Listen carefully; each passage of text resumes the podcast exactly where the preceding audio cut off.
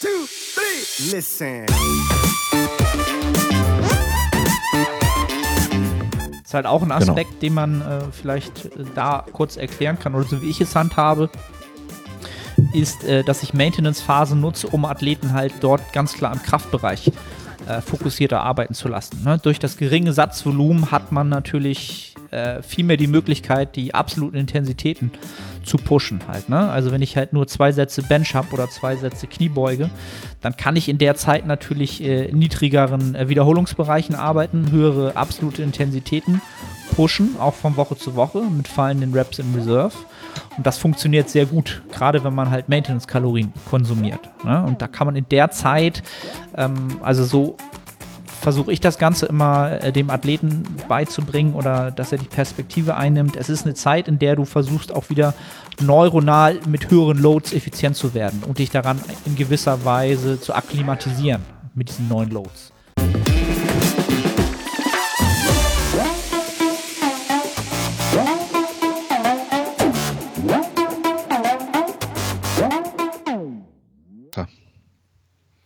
Moin aus Hamburg, willkommen zu The Art of Personal Training. Once again, mein Name ist Arne Otte, der Host der Sendung und ein, ja, jetzt wiederkehrender Gast, quasi ein äh, Co-Host. Der Nils Polte ist wieder am Start. Ähm, quasi schon nach einer Woche ist er wieder da. Ähm, herzlich willkommen, Nils. Und ähm, das Ganze soll jetzt so etwas werden wie, ja, ähm, das Darstellen unserer äh, Fortschritte in der Improvement Season, im Aufbau, wie auch immer man das nennen möchte. Ähm, da werden wir uns ein bisschen drüber austauschen. Und äh, Nils, erstmal herzlich willkommen. Cool, dass du wieder am Start bist. Wie hat es dir letztes Mal gefallen? Ja, hey, erstmal danke für die Einladung, dass ich wieder beide sein darf. Mir hat das letzte Mal sehr, sehr gut gefallen. Erst recht nach dem Feedback, was ausschließlich positiv war, was mich extrem gefreut hat. Ich habe nicht damit gerechnet und deswegen auch ein Danke an alle Zuhörer. Ja, ich bin froh, wieder hier zu sein und freue mich extrem auf die Improvement Season Reihe. Die Improvement Season. Wir müssen das eigentlich ja noch irgendwie das Kind noch ein bisschen anders nennen, ne? Damit das irgendwie so. Ja, das dachte ich mir auch. Aber du hattest direkt Improvement Season in den Raum geworfen. Und deswegen habe ich mir da nicht mehr so die Gedanken zu gemacht. Ja, das ist halt so mittlerweile der Begriff, der, mit dem ich so denke. Kennst du das? Also ich habe halt so Begriffe, mit denen ich denke und die ich dann auch immer so ausspreche. Und ähm, ja, also falls die Zuhörer, Zuschauer eine Idee haben, dann äh, können sie die natürlich gerne äußern. Vielleicht kommen wir auch äh, in den nächsten Wochen noch auf eine andere Idee. Ähm, werden wir dann halt mal schauen. Ähm, ja, ich würde sagen, wir fangen mal am besten mit dir an, weil die Zuhörer mich natürlich schon seit äh, Wochen, Monaten und Jahren kennen, um erstmal so ein Intro, Intro zu kriegen. wa- Was macht der Nils Bodybuilding-mäßig und äh, wo stehst du gerade in deiner ähm, Improvement Season? Ja, ähm, wo stehe ich gerade? Ich bin gerade in einer Maintenance Phase. Das heißt, dass mein Volumen auf Maintenance ist. Ich erhalte gerade meine Muskulatur. Ähm, das Langzeitziel ist, wie wir schon letztes Mal besprochen haben, wahrscheinlich die Wettkampfsaison 2021. Und du hattest gesagt, wo komme ich her? Wo kam ich her? Ähm, das, wo komme ich her, ist im Grunde genommen der Grund für die jetzige Primer Phase. Das ist das Jahr 2019. Das Jahr 2019 war dadurch gekennzeichnet, dass ich sehr volumenreich trainiert habe. Ich habe in den Compound Movements, welche ich primär ausführe, eine, ja, eine aggressive, ähm, eine aggressive, ich stehe gerade auf dem Schlauch. Kannst du mir kurz Du weiterhelfen? wolltest, äh, ich glaube, du wolltest Progressionsstrategie. Progressionsstrategie oder ich hätte gedacht, du willst, äh, wolltest darin maximal neuronal effizient werden. Genau, genau. Das heißt, ähm, dass ich natürlich über die Mesozyklen hinweg meine Isolationsübungen immer mal wieder rausrotiert habe, aber was meine Mainlifts für den Horizontal und Vertical Press angeht, Horizontal Vertical Pull, Hip Hinge und die Beugevariation, hatte ich immer die gleichen Übungen drin. Ähm, ja, in denen ich sehr, sehr guten Progress verzeichnet habe. Über die Zeit, das heißt gegen Ende 2019, Anfang 2020, ähm, kamen immer mehr Adaptionswiderstände, sowohl physisch als auch psychisch. Da würde ich jetzt drauf eingehen und das hat dazu geführt, ja, dass ich mich jetzt dazu entschieden habe, eine Maintenance Phase zu machen. Mhm. Und einfach um den, den Zuhörern mal so ein bisschen mehr das Ganze zu veranschaulichen. Wie sind so dein, deine Stats? Wie groß bist du? Wie viel wiegst du jetzt? Wie viel hast du vielleicht 2019 gewogen? Dass man einfach so ein paar Fakten vor Augen hat, dann kann man sich das ein bisschen vorstellen. Genau, da wäre ich jetzt auch noch drauf eingegangen. Ich bin 1,72 groß. Damals, 2019, ähm, habe ich angefangen mit ungefähr 75 Kilogramm und bin jetzt bei netto 83 Kilogramm, das heißt mit leerem Magen, ohne Kleidung. Ähm, du hast mich noch nach meinen Stats gefragt, da würde ich jetzt auf die Übungen eingehen, welche ich auch hauptsächlich 2019 ausgeführt habe. Das ist einmal der Latzug. Da war, also wenn ich jetzt über Maschinen rede, sollte man das Gewicht nicht allzu ernst nehmen, weil ähm, jeder Übertrag ist der andere. Kommt auf jede genau. Maschine an, ja. Ähm, soll ich auch doch gleich den Progress mit benennen, also mit was ich gestartet bin 2019 und wo ich jetzt geendet habe? Du, wenn du es parat hast, so für die, so einfach so genau, so drei, vier Mainlifts einfach, so damit man so ein bisschen genau. ein Bild hat. So. Da haben wir einmal als, ja, als Pull-Movement, ähm, klassisches Rudern am Seil mit einem Mac-Griff, den kennst du, glaube ich, von Das Gym in Wien. Jetzt bin ich richtig neidisch. Mein Gym ist eigentlich nicht beneidenswert, aber okay. den, den, den Griff habe ich. Da ähm, war ich am Anfang des äh, letzten Jahres bei 55 Kilo, das war jetzt bei 85 Kilo. Dann haben wir als ähm, Press Movement die Bench, welche sehr, sehr gut lief. Angefangen hat das Ganze mit 95 Kilogramm. Ja, bei, glaube ich, 75 Kilogramm Körpergewicht, wo ich jetzt bei 107,5 Kilogramm gelandet bin. Die Rep-Range ist bei allen Übungen ungefähr 6 bis 9. Dann hatte ich als ähm, Main Movement in einer Beugevariation die Beinpresse, welche mit 187 Kilo angefangen hat und jetzt bei 300 Kilo aufgehört hat. Okay. Und ähm, ja, die, da lief es sehr, sehr gut. Ähm, die, Beug nee, die Beugevariation, da war ich gerade. Der Hip Hinge, das war die Übung schlechthin, der ADL von 95 auf 137,5 Kilo. Und da stehe ich jetzt. Ähm, genau. genau. Hört sich doch super an. Nur, ja, ich bin sehr zufrieden mit 2019. Ähm, ja, und da haben wir jetzt vielleicht auch einen sehr guten Übergang zu den Adaptionswiderständen, denn ich habe über das komplette Jahr 2019 als ähm, Quad-Übungen eben nur die Leg Press und die Leg Extension genommen was dazu geführt hat, dass ich natürlich mein Gelenk immer in der gleichen Position trainiere. Und da haben sich gegen Ende des Jahres 2019 immer mal wieder leichte Knieprobleme eingeschlichen, was ich auch als Adaptionswiderstand ähm, klassifizieren würde, denn ja gut, wenn du Knieschmerzen hast, kannst du nicht mehr so gut äh, auf der Beinpresse pushen. Dazu hatte ich leichte Ellenbogenprobleme gegen Ende des Jahres. Ab und zu hat der Trapez etwas ja zugemacht, und ähm, genau, deswegen habe ich mich jetzt dazu entschieden, in der Primer Phase einige Übungen rausrotieren zu lassen, weil ich diese Overuse Injuries eben vermeiden möchte. Zudem hatte ich in der Bench immer mal wieder das Problem, dass ich in dem Umkehrpunkt unsauber gearbeitet habe und das nicht mein Anspruch ist. Und dadurch fördere ich dann auch Verletzungen eben in diesem Punkt, zum Beispiel im Schultergelenk. Und da hat es sich dann angeboten, auf eine Sporto Press und auf eine Pause Bench umzusteigen. Die Beinpresse habe ich ganz rausrotiert, weil es auch psychisch extrem ermüdend ist, wenn du ja im Durchschnitt acht bis zehn Sätze pro Woche in der Beinpresse machst, bei einer relativen Intensität von 0 bis 2. Das ist ja psychisch nicht ganz leicht durchzustehen, weswegen ich mich da für einen Hyper Sport entschieden habe. Ähm, und zusätzlich noch für einen Bulgarian Split Squad. Genau.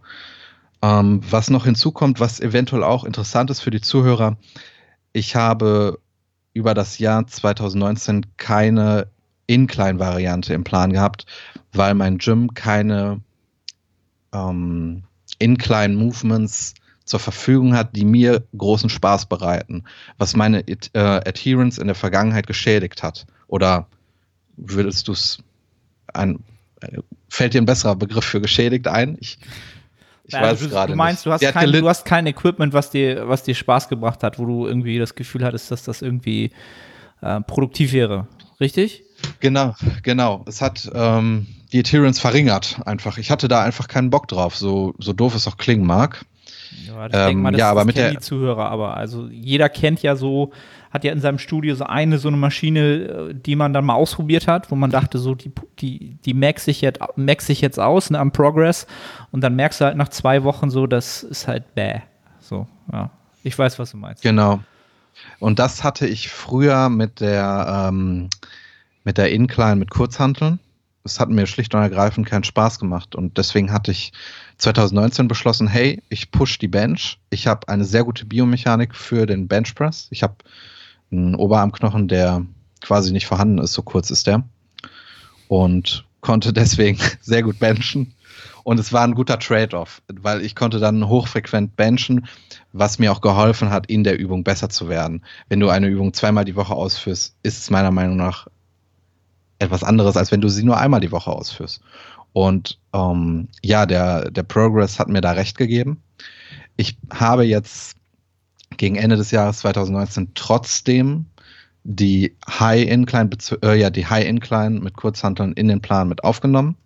Und was ich gerade gesagt habe, was interessant für die Zuhörer sein kann, als ich diese Übung ausgeführt habe, habe ich sofort Schmerzen im Schultergelenk verspürt.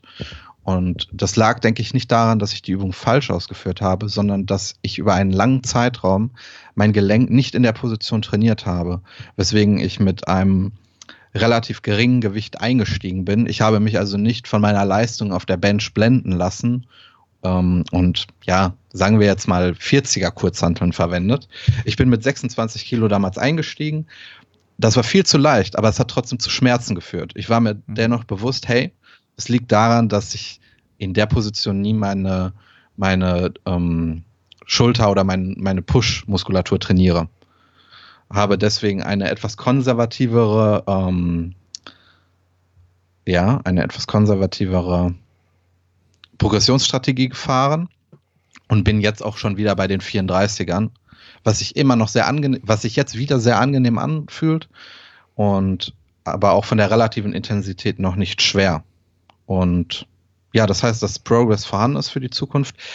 Und was wichtig ist, wenn ich in der Vergangenheit ähm, direkt mit 30 Kilo oder noch mehr eingestiegen bin, hätte ich mich wahrscheinlich verletzt und müsste jetzt damit kämpfen, diese Verletzung wieder rauszubekommen. So war ich geduldig und kann jetzt den Progress einfahren. Das vielleicht auch zum Thema Gier versus Geduld. Ja, habe ich ja, glaube ich, irgendwann mal einen Instagram-Post zu gemacht, ne? Irgendwie Gier versus, versus Geduld oder, oder Gier versus Leidenschaft. Habe ich es, glaube ich, genannt. Ähm, ne? Also heutzutage ist ja jeder leidenschaftlicher Bodybuilder und will halt den Progress des Progress aus, aus Leidenschaft heraus. Aber das wird halt ganz schnell zu Gier halt, ne? Indem man ja die Loads halt pusht, weil man es vermeintlich kann. Aber man immer unterscheiden sollte zwischen dem externen Stimulus, also das, was auf der Hantel ist, und dem internen Stimulus, das, was an der letzten motorischen Endplatte halt wirklich hängen bleibt an Reiz. Ja, und das, das ist halt immer, das sind immer so zwei Paar Schuhe. Und da sollte man sich sehr, sehr bewusst sein, ähm, auf welcher Seite man sich nun gerade befindet. Ja, absolut. Ich denke, ähm, ja, wir reden immer davon, dass wir Momentum auf unserer Seite haben wollen. Ähm, aber um Momentum zu haben, müssen wir dieses Momentum ja erstmal erschaffen in Anführungszeichen. Und ich glaube, dass wir gerade in diesem Moment geduldig sein müssen. Wir wollen an, äh, wir wollen an der Technik ähm, arbeiten in dem jeweiligen Movement. Wir wollen an das, an dem Setup arbeiten. Wir wollen mögliche Fehler verbessern. Und in diesem Moment ist es wichtig, geduldig zu sein. Und wenn wir hinter all diese Punkte einen Haken machen können, dann ist es meiner Meinung nach absolut in Ordnung, auch mal am Ende eines Mesozyklus gierig zu sein und den ja, einfach gierig zu sein, weil es dann richtig ist. Aber wenn man das in einem Moment macht, wo es eben nicht richtig ist, dann ähm, werden Fehler bestraft. Mhm. Exakt. Und das passiert auch immer wieder und das passiert auch äh, dem fortgeschrittenen Athleten. Das wird es ist halt immer ein Lernprozess halt, ne? Also man, man wird immer wieder, das ist ja auch, das ist ja Hypertrophie. Du willst ja immer wieder ans Limit rangehen und gucken, wie weit kann ich es treiben, wie kann, hoch kann ich den Stimulus setzen, womit komme ich mit davon halt, ne? Und das, das ist ja auch das interessante Spiel daran.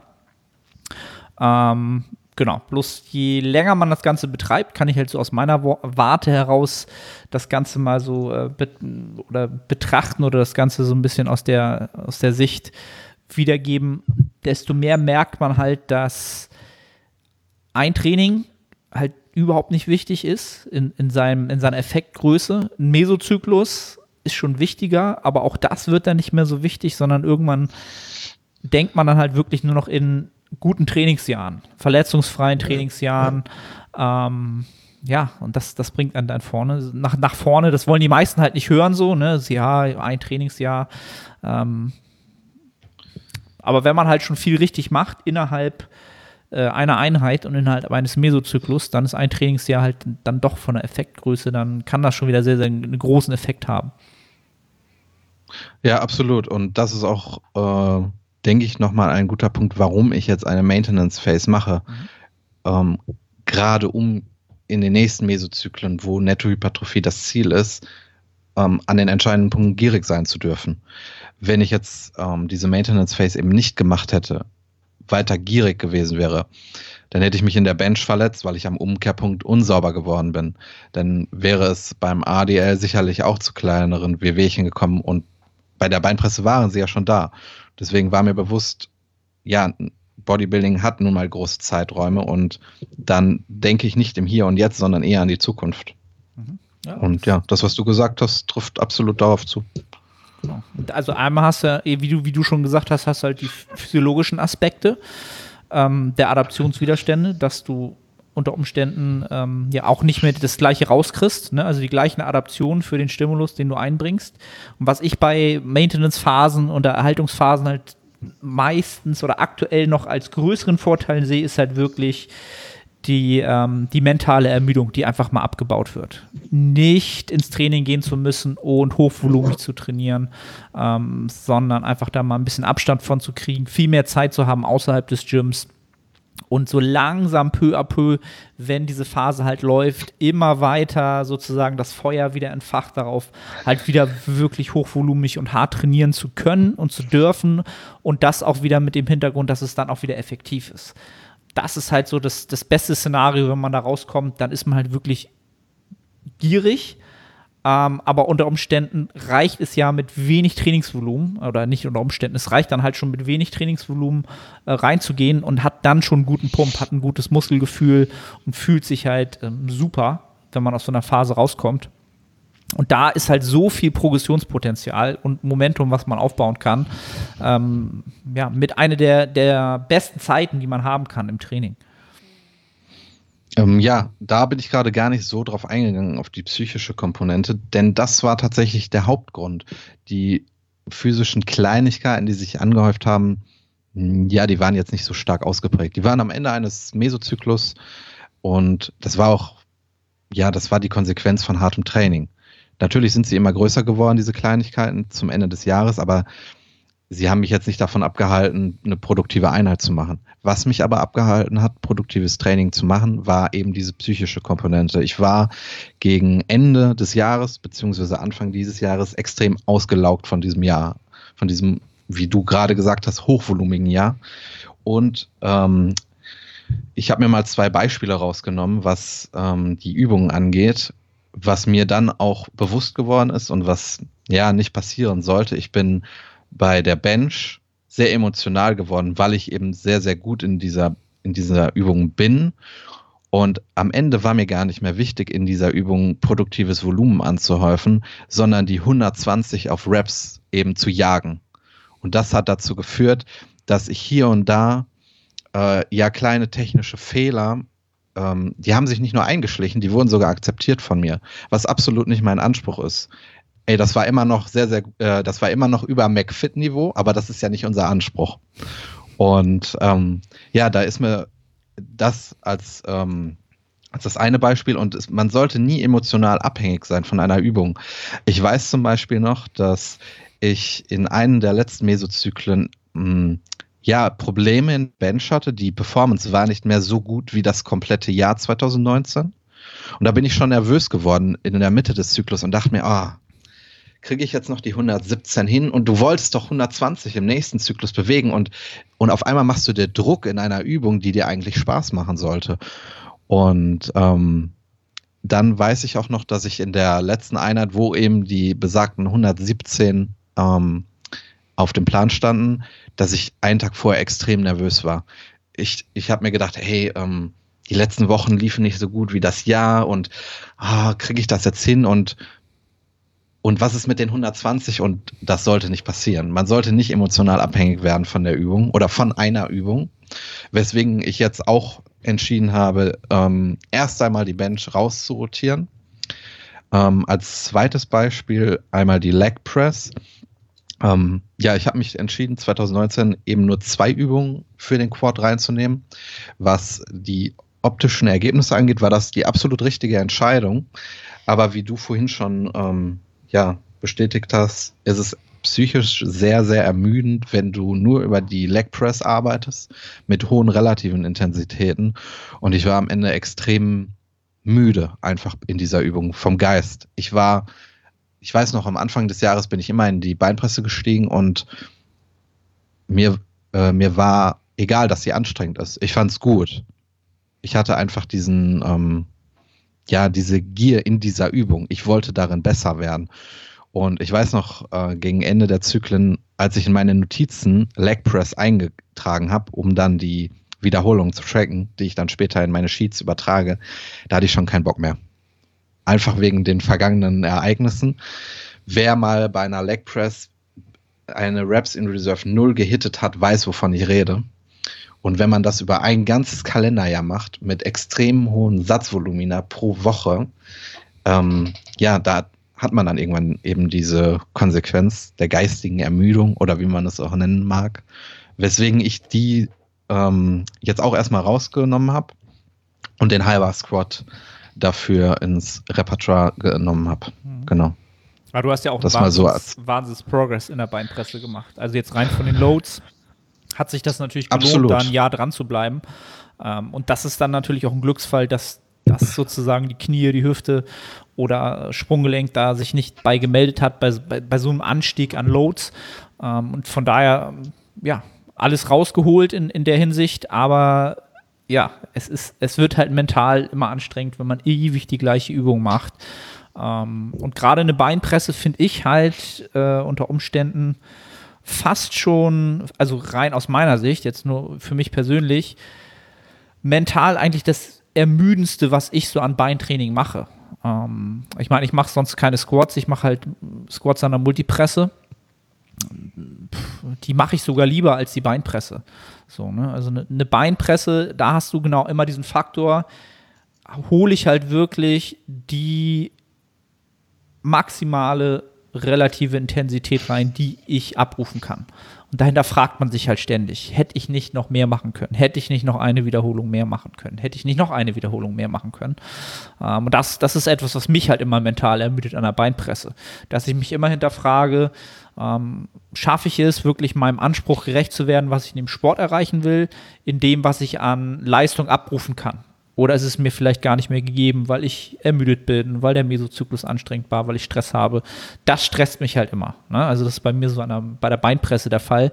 Und was, was ich dann noch sagen wollte zu den, zu den emotionalen Abhängigkeiten zu Lifts, das ist aus meiner Sicht etwas, was früher oder später erfolgreiche Athleten auch so ein bisschen separiert voneinander wenn sie sich davon freimachen, emotional an verschiedenen Lifts zu hängen und sich davon freimachen.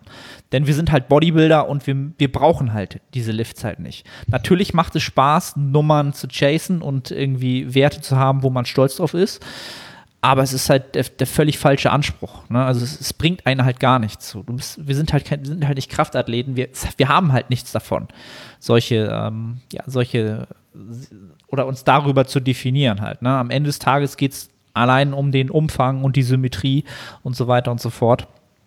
Ähm, von daher, ähm, ja, ich kenne ich kenn aber das Gefühl halt. Ne? Also gerade so, wenn du sagst, die Bench ist bei dir die Stärke und bei solchen Loads, ja, 120 auf Reps, das ist da, ja, das ist schon verlockend, ne? wenn man da so hinkommt. Ja. Es ist halt verlockend, das ist immer eine Verlockung, die halt da ist. Ne? Ähm, ja, Aber jetzt, äh, was, was hast du gesagt, was ist jetzt statt der Bench drin? Äh, statt der Bench habe ich einmal eine Spoto Press drin, um äh, die Pause zu akzentuieren, um an dem Umkehrpunkt zu arbeiten. Und äh, die Paused Bench. Ich finde die Spoto technisch noch etwas anspruchsvoller. Ich muss dann noch etwas mehr arbeiten in der Pause, habe ich das Gefühl. Und die Paused nutze ich meistens ähm, als Back-Off-Satz. Aber dann ist ja immer noch das So. gleiche Lift. In Grund Genau. Grundsätzlichen. Also bist, Ist hast so. du immer noch eine emotionale Abhängigkeit, stelle ich gerade fest. Ach so. ja, aber nicht, was die absolute Intensität angeht. Na gut, da hast du recht. Aber vom Lift, du kannst dich noch nicht vom Lift äh, sozusagen verabschieden. Ja, jetzt, jetzt muss ich dagegen arbeiten. Das kann ich nicht auf mir beruhen lassen. Ich habe sonst keine, keinen guten ähm, horizontalen äh, Horizontal Press Movement habe ich nicht im Gym.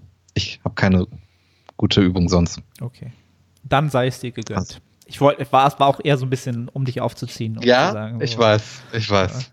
Ja, ähm, und vielleicht, äh, um nochmal ähm, darauf einzugehen, was ich vorhin mit den äh, leichten Gelenksproblemen angesprochen hatte, wenn man ein neues Movement drin hat oder eine neue Übung. Äh, ich habe ja jetzt den High Bar Squat drin. Und als ich mir die Frage gestellt habe, mit was für einer absoluten Intensität ich jetzt einsteige, habe ich auch wieder an die ähm, High Incline gedacht mit den Kurzhanteln und bin deswegen auch sehr konservativ mit dem Squat eingestiegen mit nur 80 Kilo, was jetzt kein großes Gewicht für mich ist. Und ähm, bin jetzt mittlerweile, glaube ich, bei 105, was auch super läuft. Ich kann weiterhin an der Technikkomponente arbeiten, kann, wie du es vorhin angesprochen hast, ähm, an der neuronalen Effizienz arbeiten. Und wenn ich jetzt auch mit einem großen Ego eingestiegen wäre, dann noch irgendein Gewicht gechased hätte, dann wäre der Lift in ein paar Wochen schon wieder verbrannt gewesen. Und so macht es mir Spaß, mich dort zu verbessern. Nicht unbedingt, was die absolute Intensi- Intensität angeht, sondern was die Technik angeht. Und dahingehend dann auch, was das effektive Volumen angeht. Denn nur weil du eine hohe absolute Intensität bewegst, heißt das ja noch lange nicht, dass du dann auch effektives Volumen akkumulierst. Das ist sehr wohl richtig. Sehr wohl richtig. Okay. Und äh, wie lange soll es jetzt noch gehen? Maintenance? Bist du bald durch oder? Ähm, da müsste ich kurz in mein Sheet gucken. Ich bin jetzt diese Woche, genau, ich bin diese Woche in der dritten Woche meiner, meiner Maintenance Phase. Danach kommt noch eine Woche. Dann gehe ich in den Deload. Man könnte jetzt sagen, hey, das Satzvolumen in der Maintenance Phase ist quasi nicht vorhanden, wenn man es mit den Zyklen ähm, des letzten Jahres vergleicht. Aber in den, ähm, ja, in den Mehrgelenksübungen habe ich trotzdem Progression, was die absolute Intensität angeht. Und ich habe dort auch eine höhere Frequenz, als ich es sonst mache, wodurch sich auch Ermüdung akkumuliert. Deswegen werde ich danach auch in einen Deload gehen. Und danach fängt der Minicut an.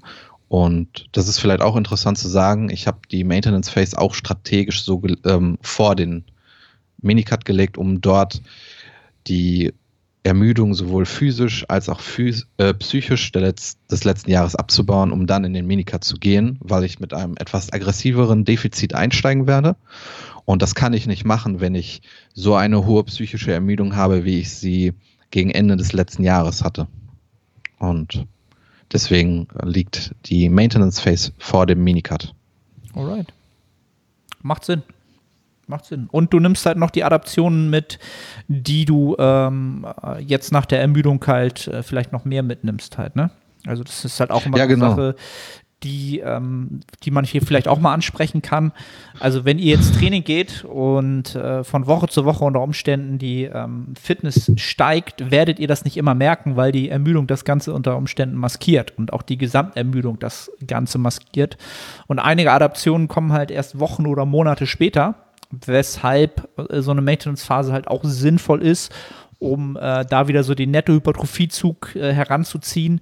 Der rollt halt noch weiter und es werden halt noch Adaptionen mitgenommen. Wenn man jetzt aber sofort in, den, ähm, in einen Cut springt oder einen Mini-Cut springt, dann ist halt sehr, sehr abrupt Schluss damit, äh, weil das kalorisch dann einfach nicht mehr möglich ist. Ne? Und da beschneidet man sich vielleicht noch an so ein paar äh, Gains, die man hätte mitnehmen können. Und ähm, die hast du jetzt sicherlich äh, eingeheimst. Ne? Und da, darum geht es ja am Ende des Tages. Wir wollen ja einfach nur netto, Netto-Hypertrophie ähm, mitnehmen. Überall, wo es geht. Und deswegen ist aus meiner Sicht auch so eine Erhaltungsphase, ja, also kann man jetzt ja auch ein Für und Wider geben. Viele würden jetzt sagen, okay, macht für mich überhaupt keinen Sinn, weil ich in der Zeit nicht progressiv trainiere und da kann ich ja netto gar keinen Plus machen. Ne? Und das ist halt wieder so eine Sache der Perspektive. So, ne? Einmal die, die ich eben gegeben habe, oder die Perspektive, okay, ähm, man nimmt da ja noch Adaption mit, die man sonst vielleicht nie hätte mitnehmen können, weil man halt immer nur zwischen ähm, Überschuss und Defizit hin und her springt und dazwischen es halt nichts gibt. Ja, und das finde ich halt eine sehr, sehr sinnvolle ähm, Betrachtungsweise und auch eine, die eine langfristige, langfristige Strategie halt, ne? Absolut. Und ähm, ich würde aber auch nicht jedem Athleten eine Maintenance Phase empfehlen. Also, ähm, um es vielleicht von einer anderen Perspektive zu sehen, äh, wir haben ja auch immer Deloads in unseren Mesozyklen. Und es gibt immer Athleten, die sagen, hey, ich mache keinen Deload. Und dann würden wir ja sagen, ja, eventuell trainierst du zu leicht, du akkumulierst zu wenig Ermüdung. Deswegen brauchst du diesen Deload nicht. Aber ja, du könntest härter trainieren und dann brauchst du den Deload. Und um, um eine Maintenance Phase zu brauchen oder um von ihr zu profitieren, das klingt vielleicht besser oder das passt besser, ähm, musst du dich erstmal in die Lage bringen, ähm, Mesozyklus für Mesozyklus abzuliefern und auch da Ermüdung zu akkumulieren, dass du diese Maintenance Phase wirklich brauchst und davon profitierst, wenn ähm, eben diese Aspekte, die ich vorhin genannt habe, nicht auf dich zutreffen, dann wäre es Zeitverschwendung, diese Maintenance Phase zu machen, weil du könntest in der Zeit auch weiter gainen. Das finde ich auch extrem wichtig. Ähm, mir tut die Maintenance Phase aktuell extrem gut und es war rückblickend eine sehr, sehr gute Entscheidung. Ähm, aber das heißt nicht, dass es für jeden eine gute Entscheidung ist. Ähm, wenn ein Athlet zum Beispiel gerade ein, das Momentum auf seiner Seite hat und sehr, sehr guten Progress macht, dann kann eine Maintenance Phase auch ja die absolut falsche Entscheidung sein. Deswegen ähm, würde ich da genau drüber nachdenken und das nicht affektiv einfach planen. Mhm. Genau. Und man sollte vielleicht auch dazu sagen, weil jetzt wahrscheinlich auch viele Zuhörer oder Zuschauer denken, okay, ähm, ja, Maintenance-Phase, ja, verstehe ich irgendwie. Also im Gesamtkontext so eine Maintenance-Phase würde ich oder nutze ich halt wirklich nur, nachdem wahrscheinlich keine Ahnung, mindestens, weiß ich nicht, drei, vier Massing-Mesozyklen, dann vielleicht ein Minicut, nochmal drei, vier Massing-Mesozyklen, noch ein Minicut, noch mehr Massing und dann würde ich halt unter Umständen eine ähm, Maintenance-Phase haben. Also es ist, ist, immer ein sehr, sehr großer Zeitraum, der dem vorausgeht. Ne? Du hast ja auch gesagt, 2019 wahrscheinlich das komplette Jahr. Ähm, ne? Also, dass einfach mal die Zeiträume so ein bisschen klarer werden. Äh, man macht jetzt keine Maintenance-Phase alle drei Monate ne, dann würde man sich halt sehr, sehr viel Zeit klauen. Halt, ne? Man muss sich das wirklich erarbeiten über einen sehr, sehr langen Zeitraum, in dem man halt immer mehr, immer mehr Trainingsvolumen angehäuft hat und immer mehr mentale Ermüdung angehäuft hat, damit das Ganze erst sinnig ist. Und auch erst dann wird der eine oder andere Zuhörer erst verstehen, wovon wir hier reden. Ähm, ich bin mir sicher, einige werden sagen so, ey, Jungs, was ist kaputt bei euch? Ich trainiere seit fünf Jahren durch, ich brauche keine Deloads und ich mache super Gains jedes Jahr. Also habe ich schon oft bei Instagram solche ähm, Aussagen gekriegt und dann kann ich immer nur sagen, ey, wenn, wenn du wirklich so eine geilen Zuwächse hast, dann hast du das perfekte System für dich gefunden. Du hast das perfekte Trainingsvolumen, die perfekten Regenerationsparameter. Finde ich absolut geil, beneide ich hoch 10. Aber für 80 Prozent der Athleten, die ich kenne, funktioniert es leider nicht mehr. So, und dann kommt halt sowas ins Spiel. Und dann ist sowas auch erst sinnig.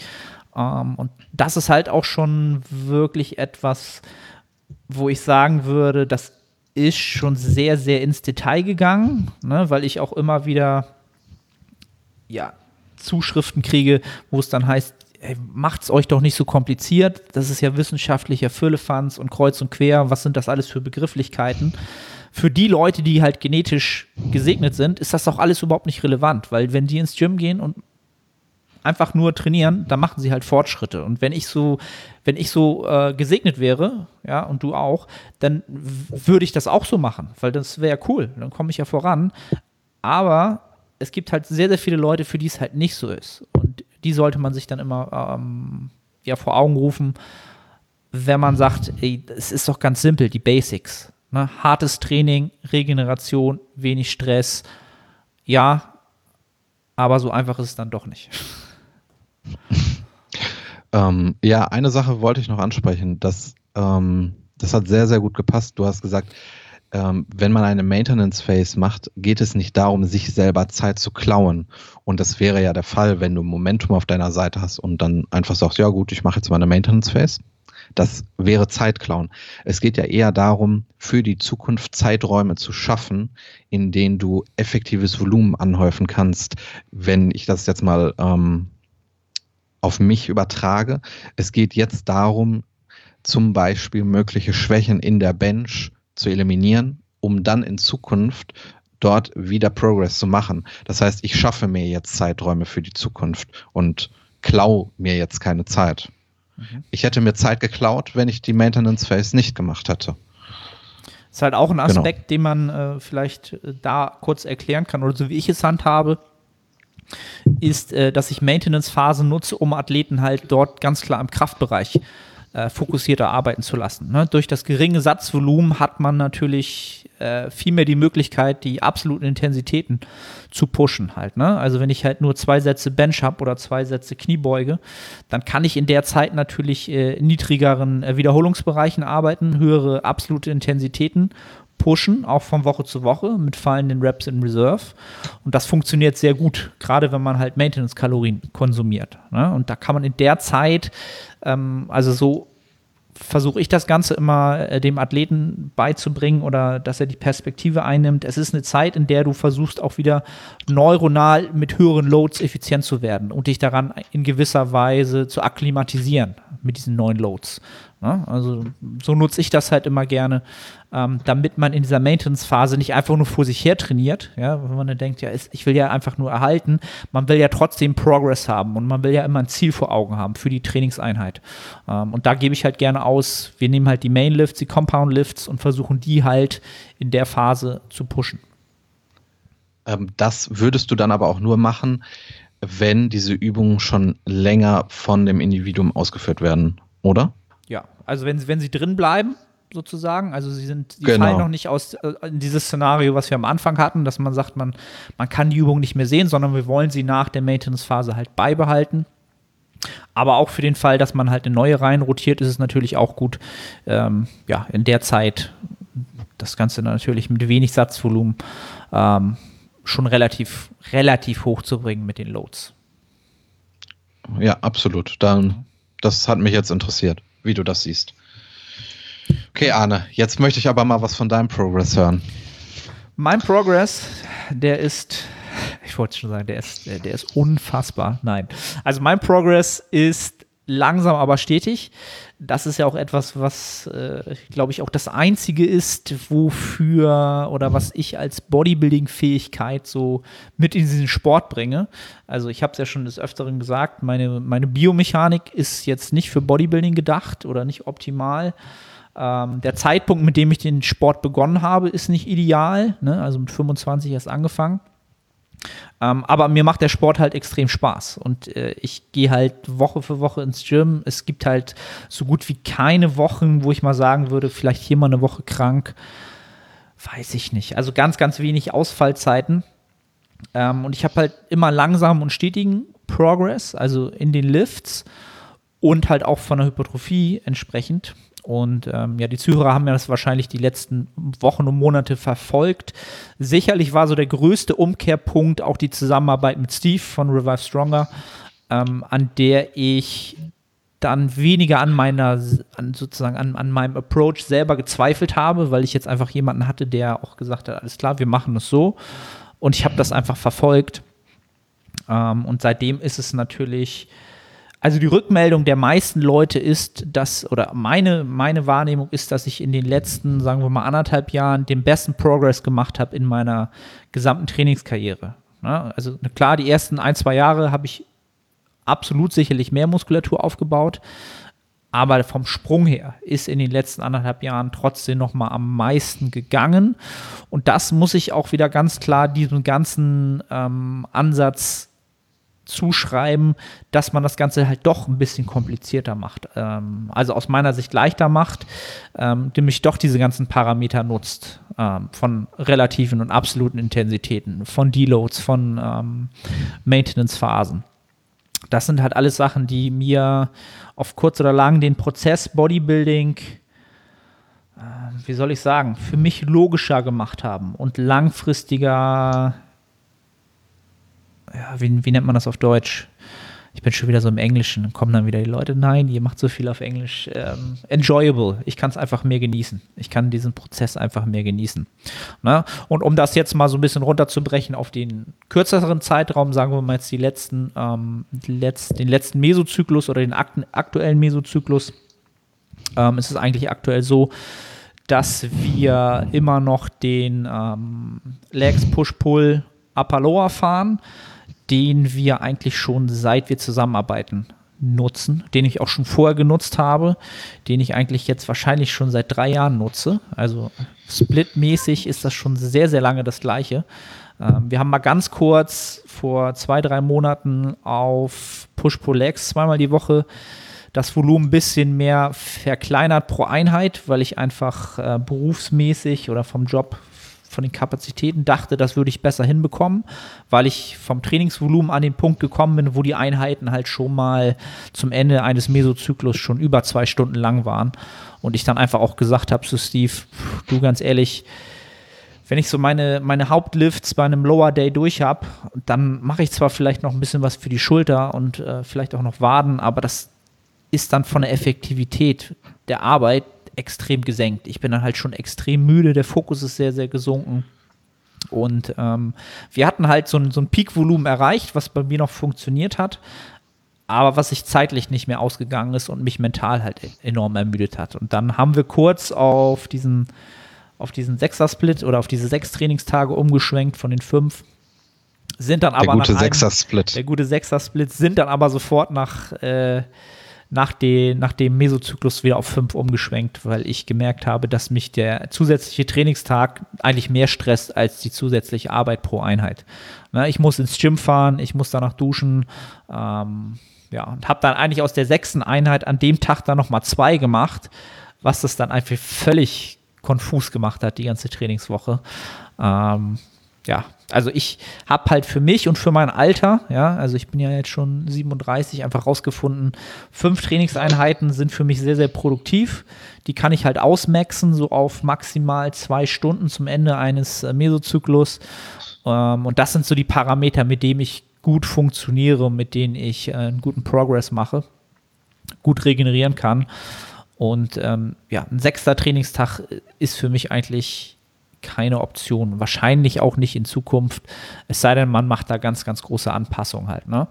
Und das einfach mal so, um den äh, Zuhörern wiederzugeben, wie ich so unter der Woche trainiere. Und ich mache es halt auch so, dass ich äh, montags und freitags immer Rest Days habe. Aus dem Grund heraus, dass ich montags eigentlich das höchste Personal Training Aufkommen habe. Am Montag habe ich die meisten Personal Trainings und dass ich am Freitag nochmal einen Rest Day habe, weil ich einfach gerne am Wochenende auch trainiere. Da habe ich keine Personal Trainings. Das heißt, ich kann Samstag äh, vielleicht auch einen Ticken länger schlafen und sonntags äh, das gleiche. Das heißt, ich habe am Wochenende auch bessere Bedingungen, bessere Performance pro Session abzuliefern. Ähm, weshalb ich halt montags und freitags immer Rest Day habe. Was natürlich auch ganz gut ist, weil montags das Gym sowieso voll ist. Genau. Ja, ist interessant, weil wir dann das gleiche Problem hatten, denn ich habe auch über einen längeren Zeitraum einen Legs Push-Pull Upper Lower gefahren. Ähm, ungefähr. Ich habe ja im letzten QA gesagt, dass ich ja nicht mehr in Splits denke, sondern eher das Volumen versuche, so effektiv wie möglich aufzuteilen. Aber ungefähr war die Struktur so. Und ich kam auch ähm, irgendwann an den Punkt, dass die Einheiten zu lange wurden. Und dass das psychisch auch belastend ist, wenn du über zwei Stunden im Gym bist und da abliefern musst.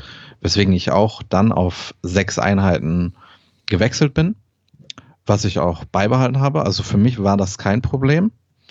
Ähm, aber ich glaube auch, dass ich da weniger Stress am Tag habe als du Und ähm, ja, das dazu. Und wo ich eine Frage hätte, wie ihr das handhabt. Du hattest ja gesagt, dass ähm, ein Grund war, bei dir zwischenzeitlich auf sechs Einheiten zu gehen, dass ähm, Isolationsübungen gegen Ende des Trainings ja einfach nicht mehr so effektiv waren. Ob es da eine Option war, zum Beispiel Laterals am Anfang des Trainings zu machen.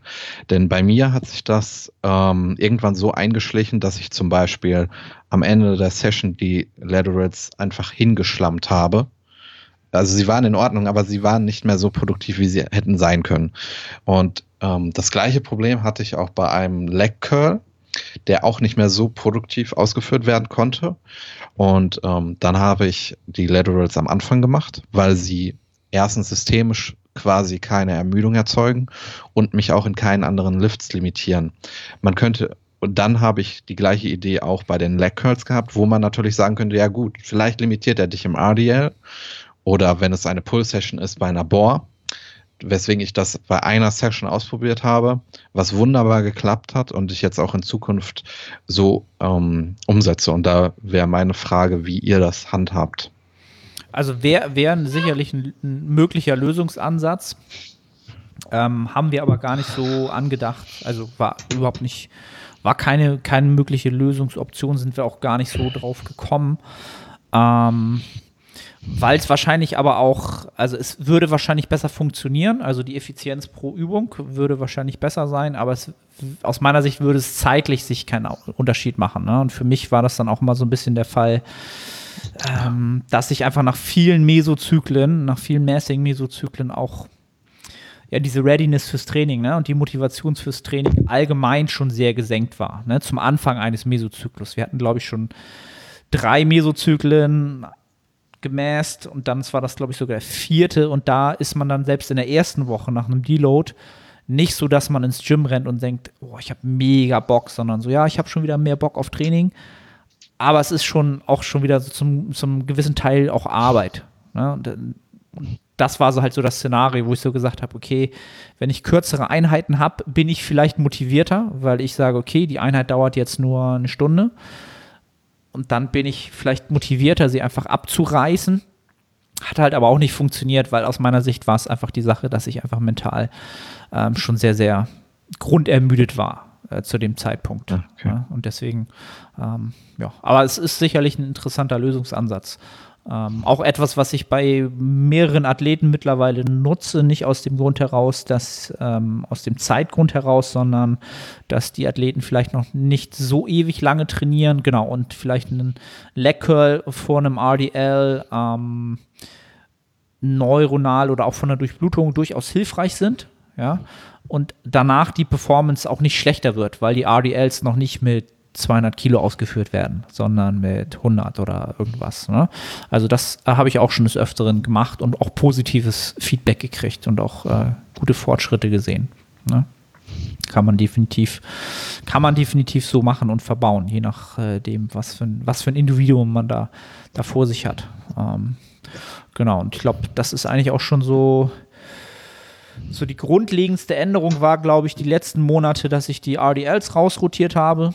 Ähm, wo ich dann ein bisschen so emotional dran gehangen habe, habe ich aber, glaube ich, auch schon mal gesagt und jetzt die Stiff Leg Deadlifts reingenommen habe und jetzt auch mittlerweile wieder an einem Punkt bin, wo ich sie auch wieder mit einer absoluten Intensität bewege, wo ich sage, ähm, jetzt muss man halt aufpassen, wie man da den Progress gestaltet, um sich nicht mental, äh, nicht mental, sondern sich ähm, systemisch zu sehr zu ermüden.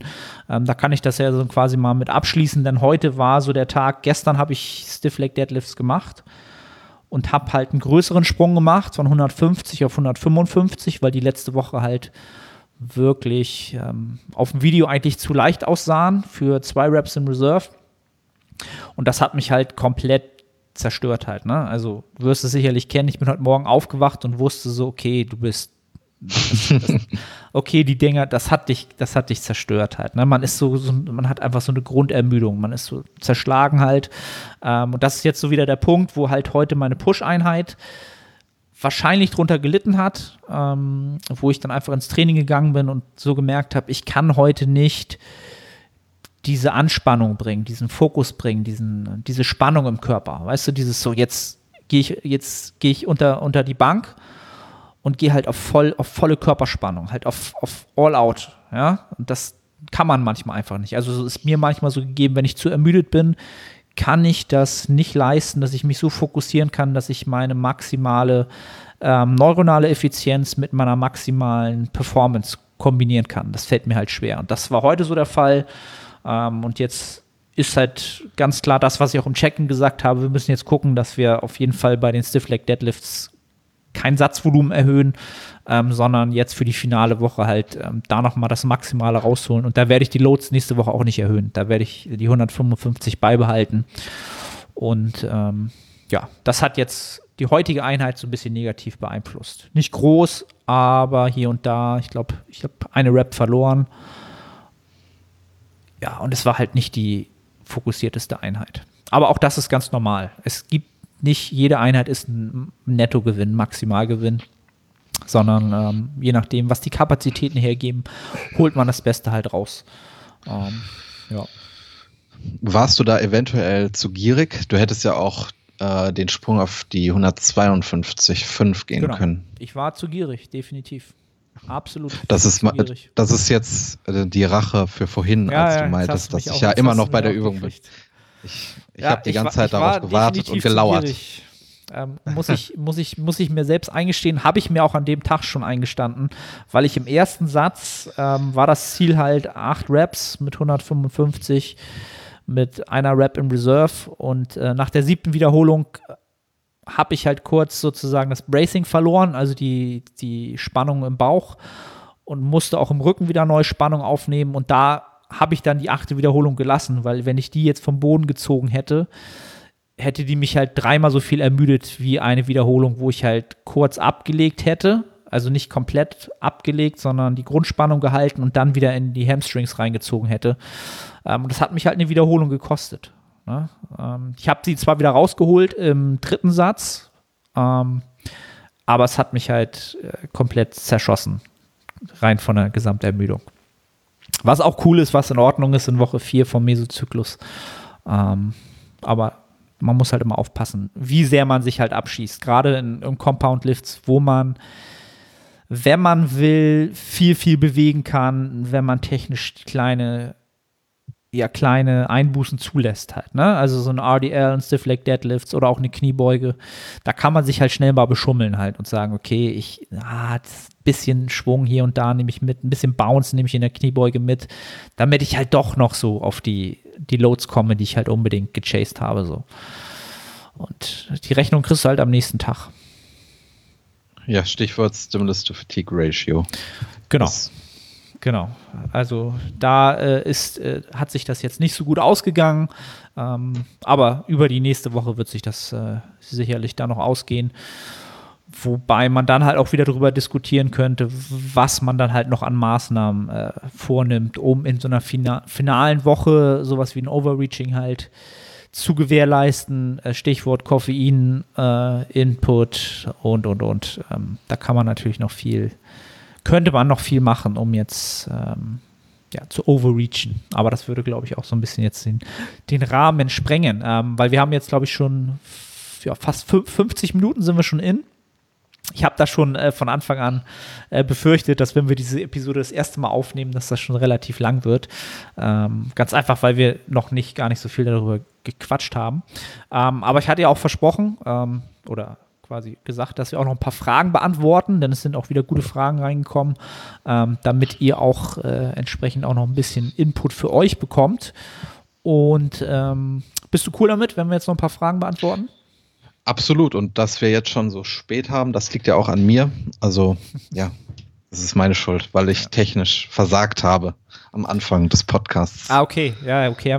Wissen die Zuhörer gar nicht. Wir haben, glaube ich, so 40 Minuten Delay gehabt äh, im am Anfang, weil äh, ja, Windows halt, ne, hat irgendwie einen Treiber zerschossen und dann ging das Mikrofon nicht. Ähm, aber ich will hier keine, ich will hier nicht schlecht machen. Ne? Ähm, trotzdem benutze ich schon seit 15 Jahren Apple. Ja, ich habe vorhin direkt bei Amazon ein neues Produkt bestellt. Alles cool. Okay. Gut, dann ähm, nehmen wir mal die Frage, die war nämlich letztes Mal auch schon drin. Ähm, und da hat der junge Herr die, glaube ich, jetzt einfach nochmal reingestellt, um äh, jetzt eine Antwort zu kriegen. Nämlich hat der Apollo Creed 85 gefragt, eher statisches oder dynamisches Volumen? Fragezeichen, Aufbau und Diät. Bitte, bitte. Ja, und ähm, das Thema Volumen, statisch oder dynamisch, ich mache es mal ganz kurz, so wie ich es halt mittlerweile handhabe, dabei habe ich relativ, das halte ich relativ oftmals gleich.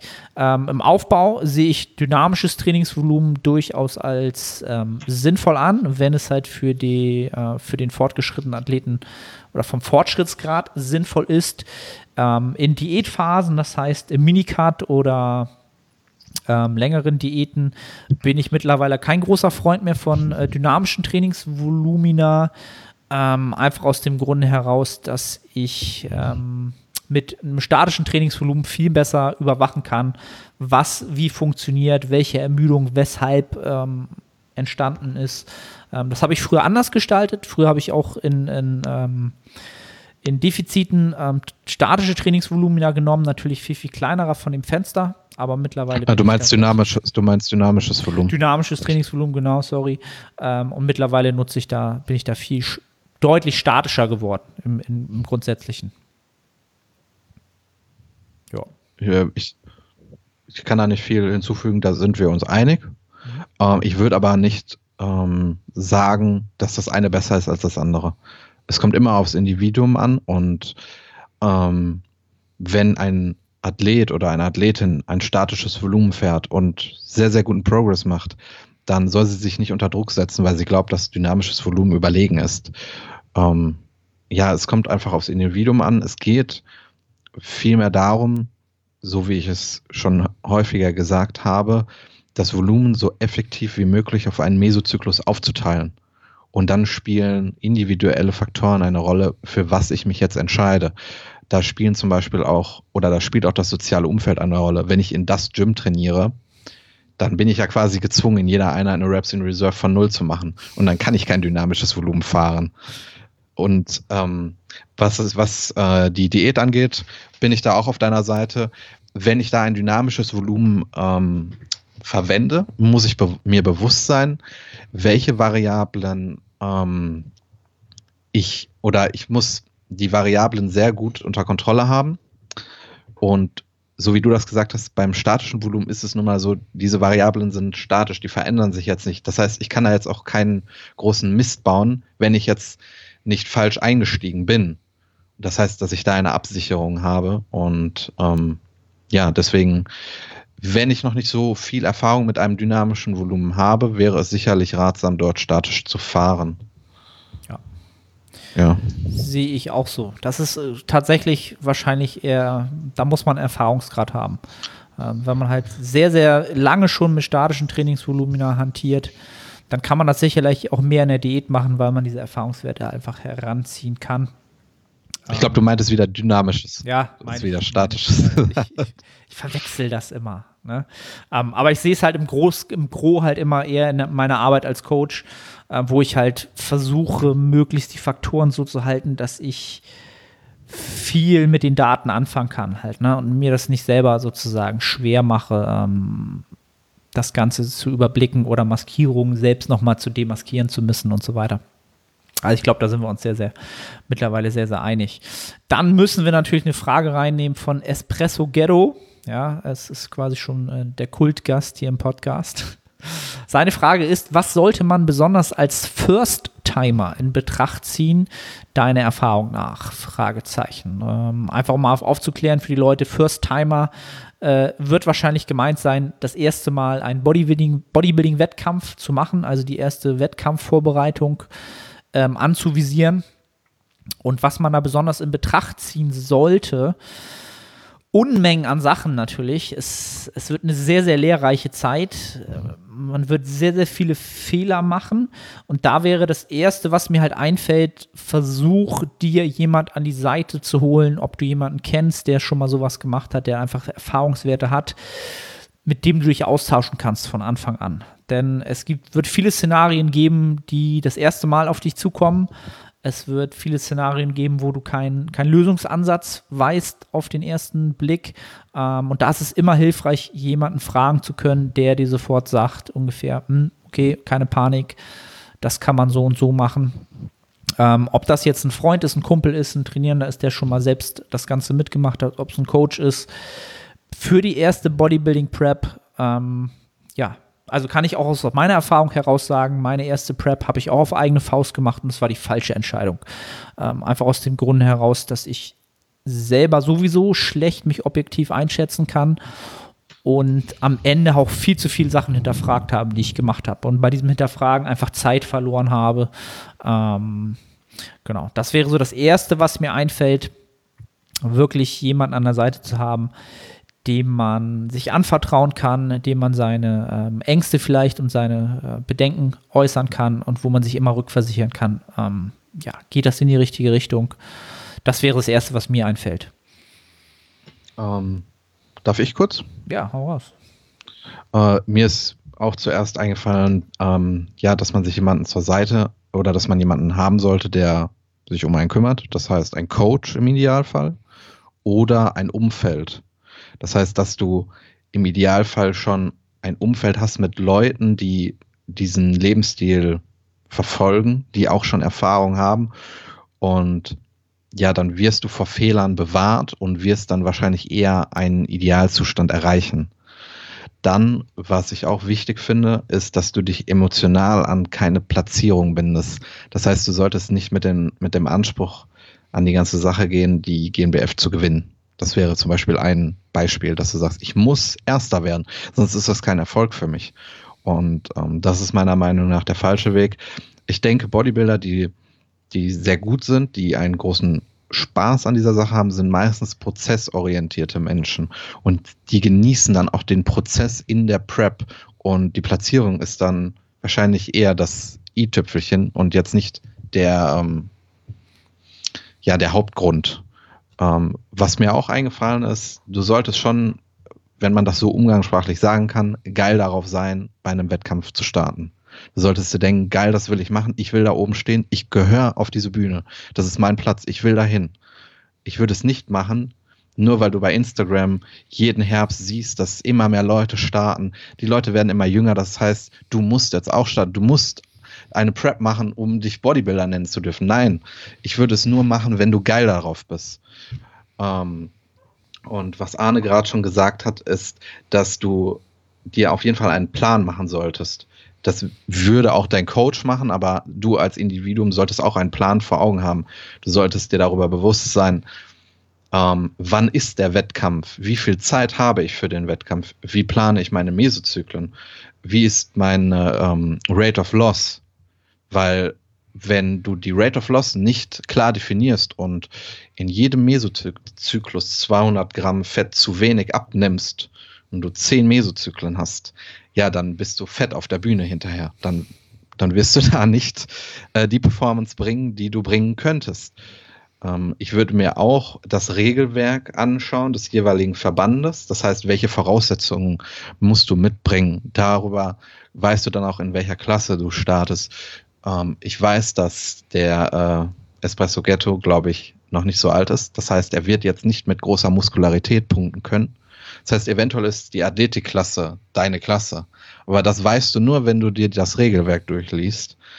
Ähm, und was auch ganz wichtig ist, ich ähm, bin mir nicht sicher, ob sich da viele darüber bewusst sind, aber du musst ähm, dir über die Konsequenzen einer Prep klar sein, was dein soziales Umfeld angeht. Es wird sicherlich der Moment kommen, wo dich viele Leute abfacken, auch Leute, die du eigentlich sehr magst.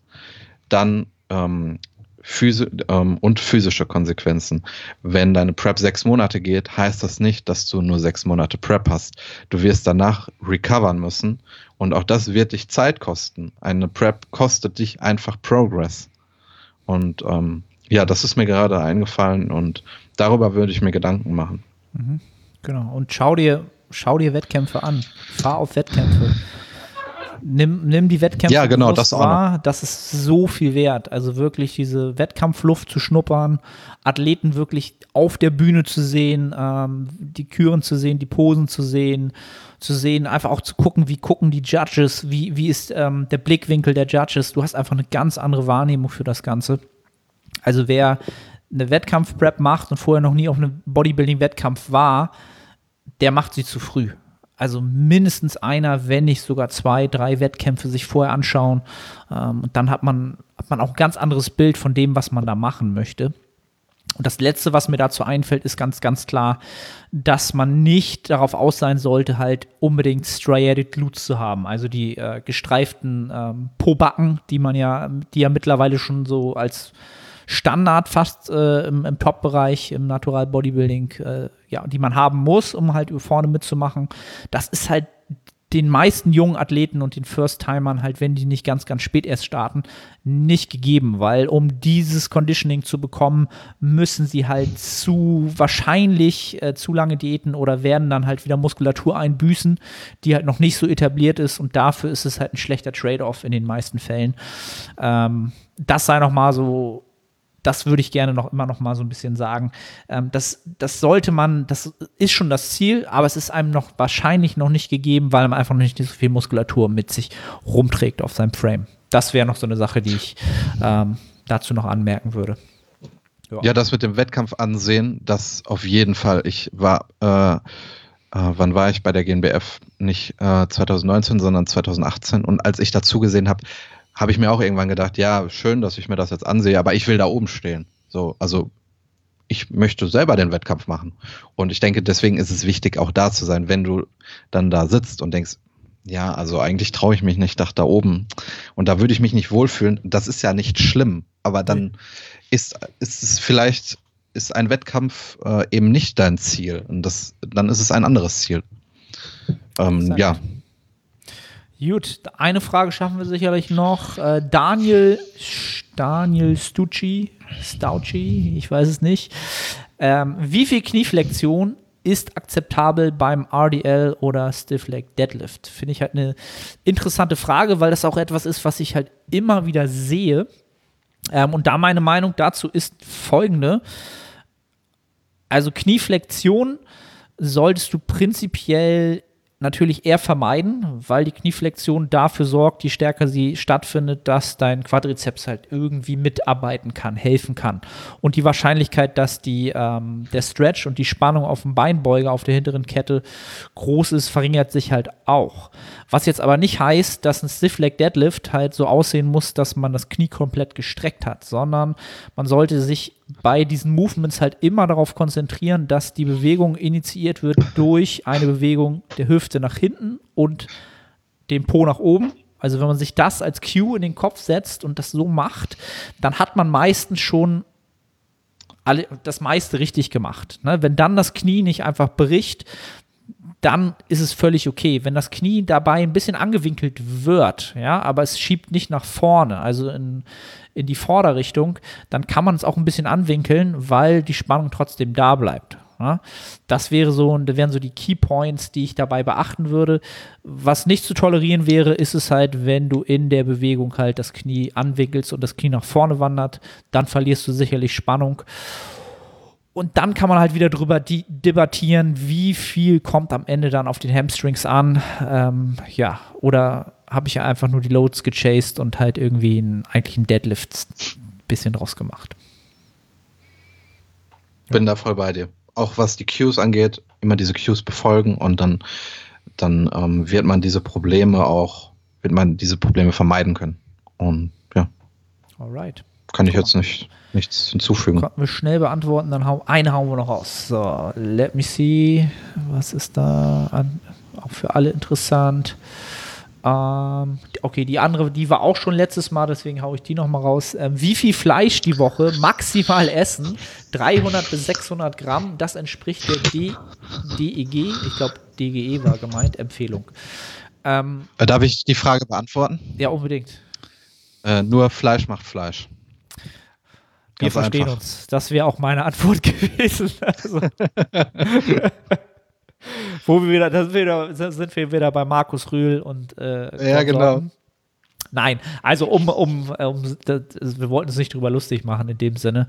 Ähm, Absolut nicht ich muss dazu sagen, ich bin da auch einfach nicht der äh, richtige Ansprechpartner, Ernährungstipps in Form ähm, dessen zu machen, was Ökotrophologen tun und Ernährungsberater halt wirklich tun. Ähm, ich kann dir nicht sagen, wie viel Fleisch gesund oder ungesund ist, sondern es ist immer eine Frage der Dosis, ja, und die, die DGE, ich glaube, es ist die DGE, deutsche, äh, ich komme jetzt nicht auf die Abkürzung, auf jeden Fall die, Ich glaube, du kommst. Ja? Ich glaube, du kommst auch nicht darauf, weil ja die Ratschläge von dieser Institution eher suboptimal sind. Wahrscheinlich, oder? wahrscheinlich. Ne? Und 300 bis 600 Gramm Fleisch, dann könnte man halt überlegen, okay, wie viel Protein ist das? Was kommt dann da sonst so zusammen? Also überleg nicht, wie viel Fleisch für dich gut oder schlecht ist, sondern kümmere dich wahrscheinlich primär erstmal darum, dass du deinen Proteinbedarf deckst und den kannst du halt auch sehr, sehr einfach ohne Fleisch oder mit wenig Fleisch decken. Ähm, wozu gibt es Supplements, ähm, Whey-Protein, Casein, ähm, Milchprodukte, ähm, genau. Also die Frage ist wahrscheinlich eher danach gerichtet, dass jemand sagt, er möchte halt weniger Fleisch essen, aus welchen Gründen auch immer. Ähm, und da würde ich halt ganz klar auf Supplements zurückgreifen. Ich kann halt aus meiner Erfahrung heraus sagen, wie es halt beim Gros der Menschen ist, die sich länger Zeit in dem Sport irgendwie aufhalten, ist es in den letzten Jahren halt deutlich zurückgegangen, der Konsum an Fleisch. Bei mir auf jeden Fall ich habe halt einen extrem hohen Konsum an äh, Whey-Isolat mittlerweile, was aber auch dadurch bedingt ist, dass das mein, mein Lebensrhythmus und mein Alltag einfach viel, viel einfacher macht halt, ne? Ähm, wenn ich da halt schnell mein Protein öfter reinkriege. Ähm, was nicht heißt, dass ich kein Fleisch esse. Ähm, Subway gibt es immer Fleisch. ähm, aber wenn ich mal überlegen würde, 300 bis 600 Gramm, ja, also ich glaube, ich würde nicht. Pro, pro Stunde, oder? Pro Stunde natürlich. Ich glaube, ich würde tatsächlich nicht mal auf 600 Gramm einige Wochen, würde ich nicht mal drauf kommen.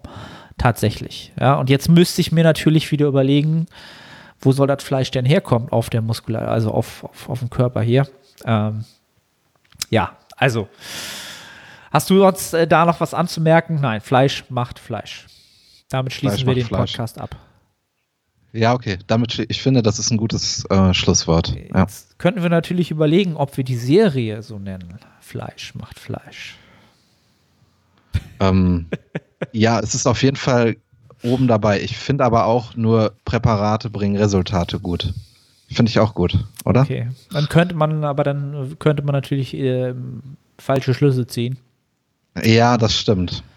Also es, find, es, bleibt offen, es bleibt offen. Vielleicht haben wir äh, zu dem Zeitpunkt, wo die, du dir das jetzt schon angehört hast, den Titel schon ähm, fixiert und das Ganze steht schon darüber. Vielleicht auch nicht, wir werden sehen. Ich finde es gut, nur Fleisch macht Fleisch. Ist, ich glaube, der erste Gedanke ist meistens der beste. Ja, soll man nach Bauchgefühl ja. gehen, ne? Judy, ja. Nils, ich danke dir äh, für, deine, für den Input äh, in deine Bodybuilding-Karriere der letzten, äh, des letzten Jahres und der aktuellen Phase und bedanke mich bei den Zuhörern, dass sie bis hierhin durchgehalten haben. Und lasst uns gerne wieder Feedback da. Wie letztes Mal hat uns sehr, sehr gefreut, dass es so positiv angekommen ist. Trotzdem immer gerne Feedback, auch konstruktive Kritik immer gewünscht. Wir äh, wollen natürlich besser werden.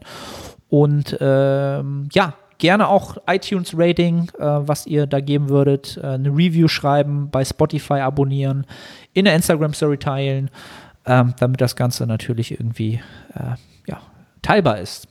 Gut, Nils, ich wünsche dir noch einen schönen Abend und den Zuschauern und Zuhörern auch und wir hören uns im nächsten Podcast.